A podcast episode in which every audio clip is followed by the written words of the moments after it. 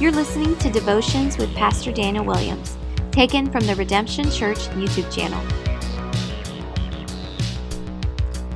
Well, hey everyone, welcome back to these live devotionals. I hope you're doing well. My name is Pastor Daniel Williams, and I want to get into God's Word with you uh, today and talk about doing ministry in the last days, uh, serving the Lord in these last days. I think right now, especially what's happening in the Middle East, um, and rumors of wars and the war in Ukraine and all this different stuff around the world is happening. We're more globalized uh, than when, and ever before. We see all the evil and wickedness and just conflict around the world.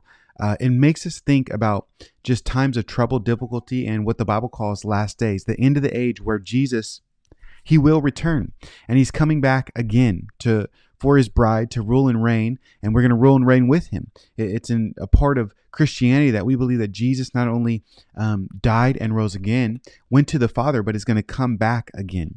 And we need to live in expectancy of this. And so, right now, we sort of have two ways of interpreting this in the body of Christ. Um, people do a lot of prophecy, study update, get all freaky about puzzles and charts and all this different stuff. Who's the Antichrist and what's the time frame and stuff? I don't want to go down that road. Uh, I do think that there's a place. I have studied through Revelation. I have a time frame. I do have views about those things. But I wanted today talk about the application of just the last days. This is where we live in. This is what it's all about. Jesus said, yes, there's going to be rumor of wars. There's going to be all this different craziness, outside perspective that we can look for as signs. And that is a part of our faith prophecy. It is happening. God has declared things to become true. Um, but we don't have to look even too far or be so confused about, well, what about this prophecy or that war or this war? We could just look at our own heart and the evil in this world around us.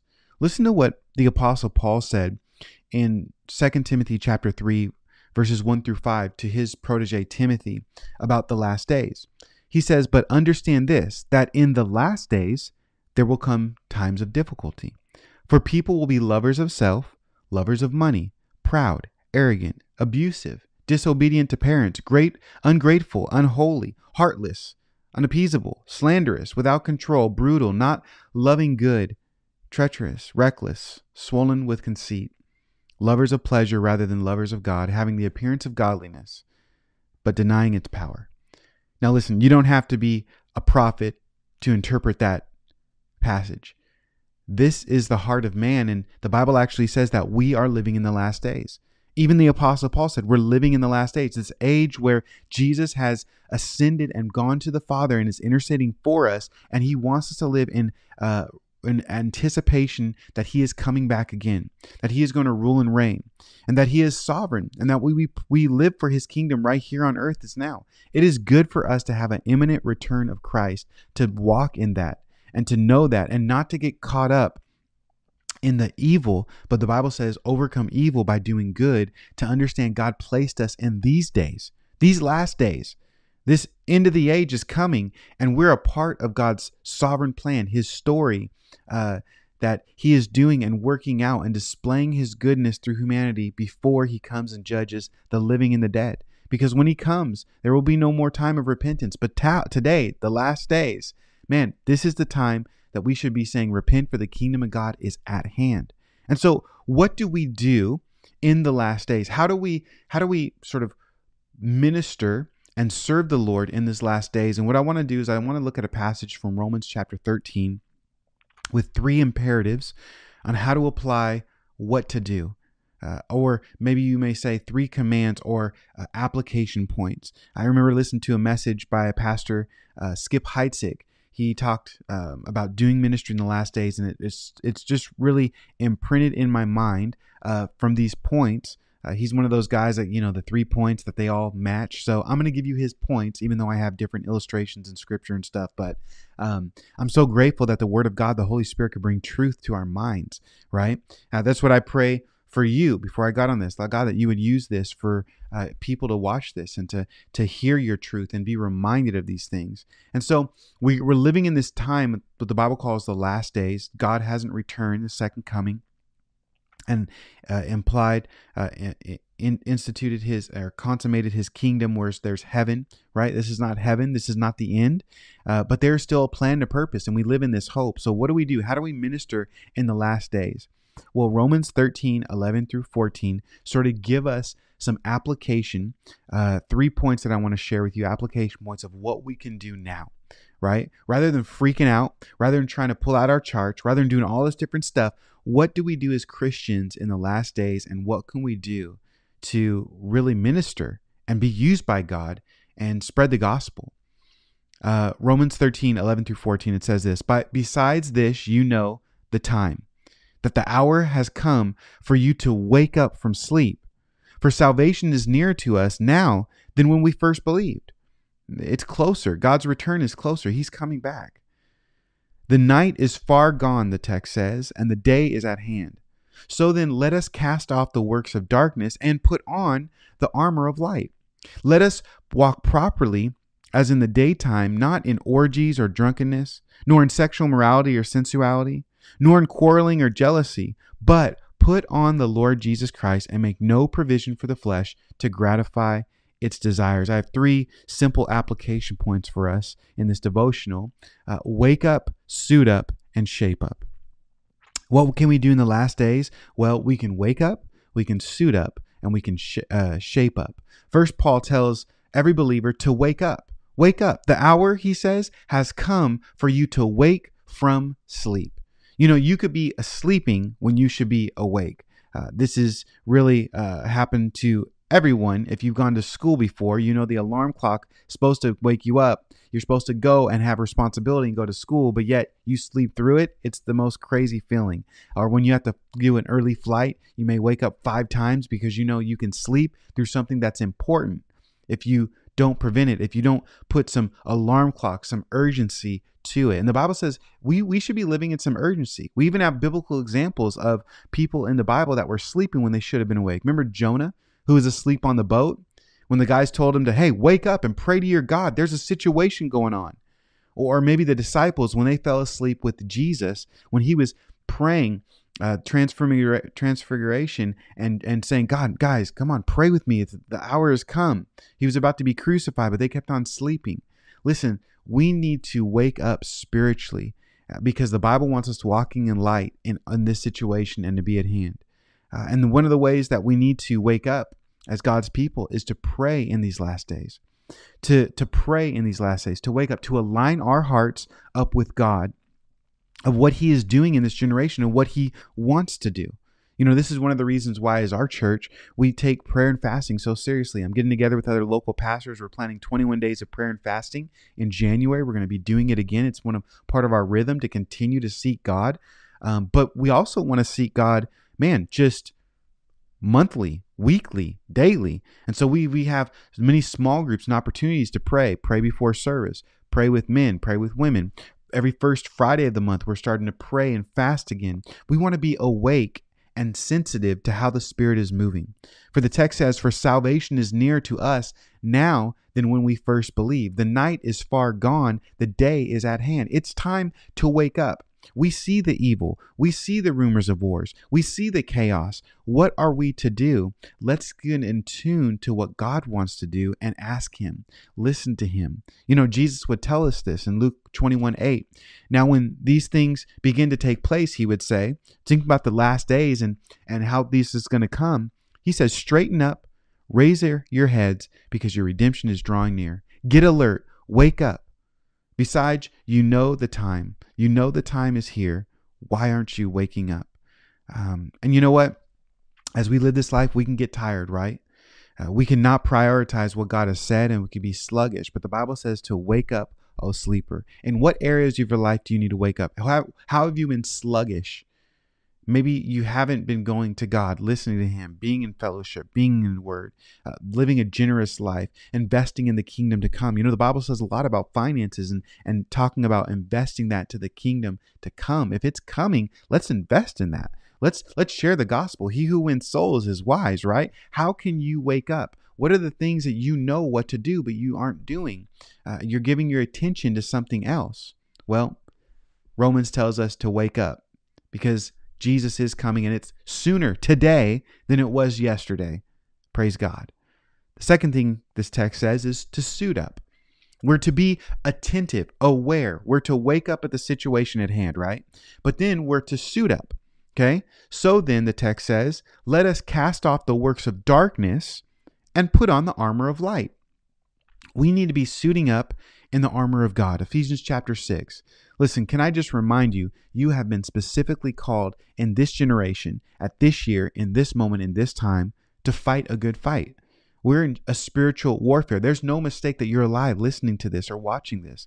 You you've been put together as God's people, the church, and hopefully you're in the local church, at Redemption Church or other church, to do this in community, to not ignore the problem, but to do something about the problems. We're to devote ourselves to good works. And this isn't going to be easy, and it's not going to be something of your flesh that you can do. You need to rely on God and His strength because He is the one that gives us effective ministry and as the charge of His kingdom. And so when we pray and ask God's kingdom to come, He can give us directives, instruction through His word, through the Spirit to empower us and to actually. Uh, live this life for him. Listen to what Paul says in Ephesians chapter 6 about putting on, right? Put off the evil works, the darkness, be in light, and put on Christ. Therefore, take up the whole armor of God, that you may be able to withstand in the evil day, and having done all, to stand firm. Stand therefore, having fast on the belt of truth, and having put on the breastplate of righteousness, and as shoes for your feet, having put on the readiness given by the gospel of peace in all the circumstances, take up the shield of faith, that uh, with which you can extinguish all the flaming darts of the evil one, and take the helmet of salvation, the sword of the Spirit, which is the word of God, praying at all times in the Spirit, and all prayer and supplication. To that end, keep alert with all perseverance, making supplication for the saints. Now, I'm not going to go into an in depth study of the full armor of God, but this may be something that you want to actually break down and pray through and talk about. Because can I give you the big picture of what this is saying? When it says, put off darkness, put on the armor of God or the light of God, you need to abide in Jesus. You need to abide in Jesus to be fruitful.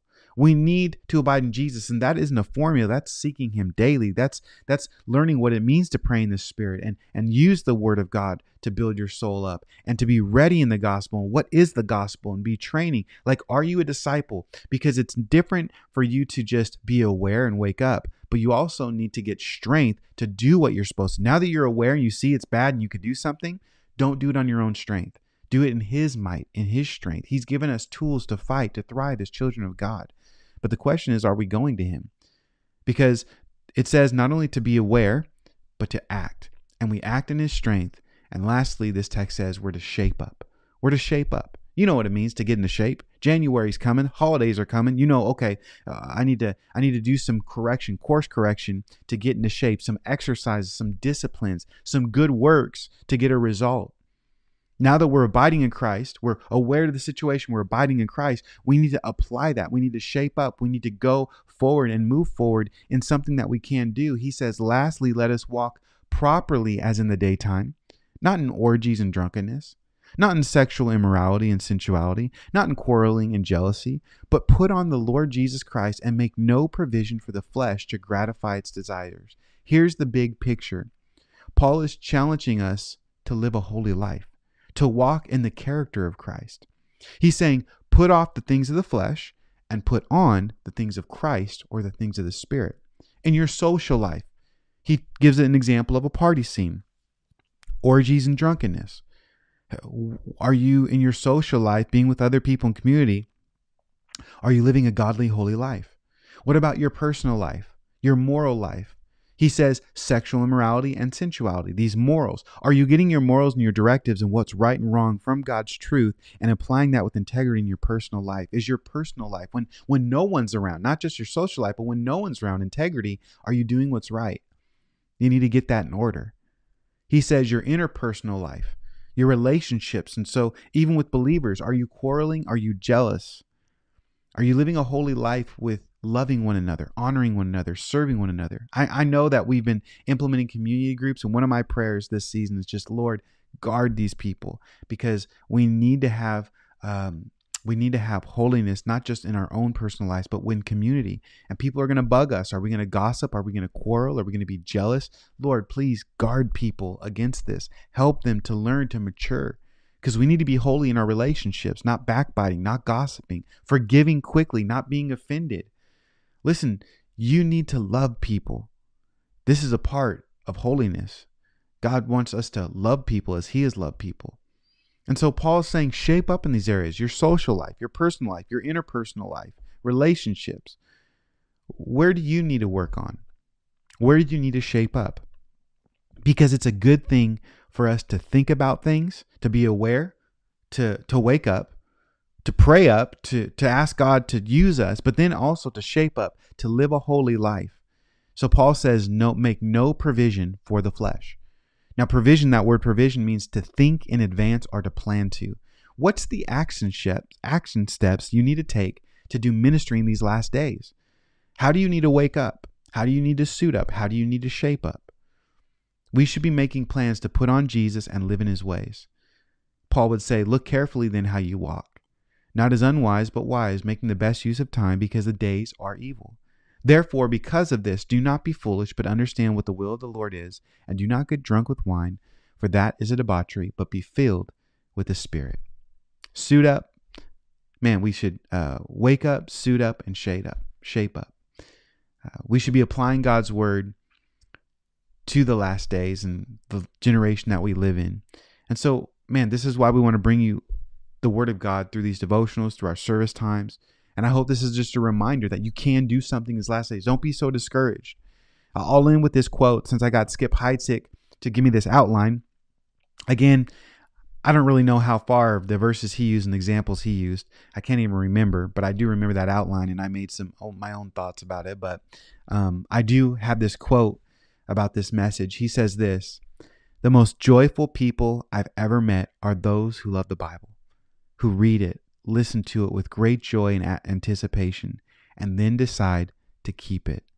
I pray you will be one of those people as you learn to live in light of eternity. Man, let's keep on going to God's word, listening what he says, and applying it in light of eternity. God will rule and reign.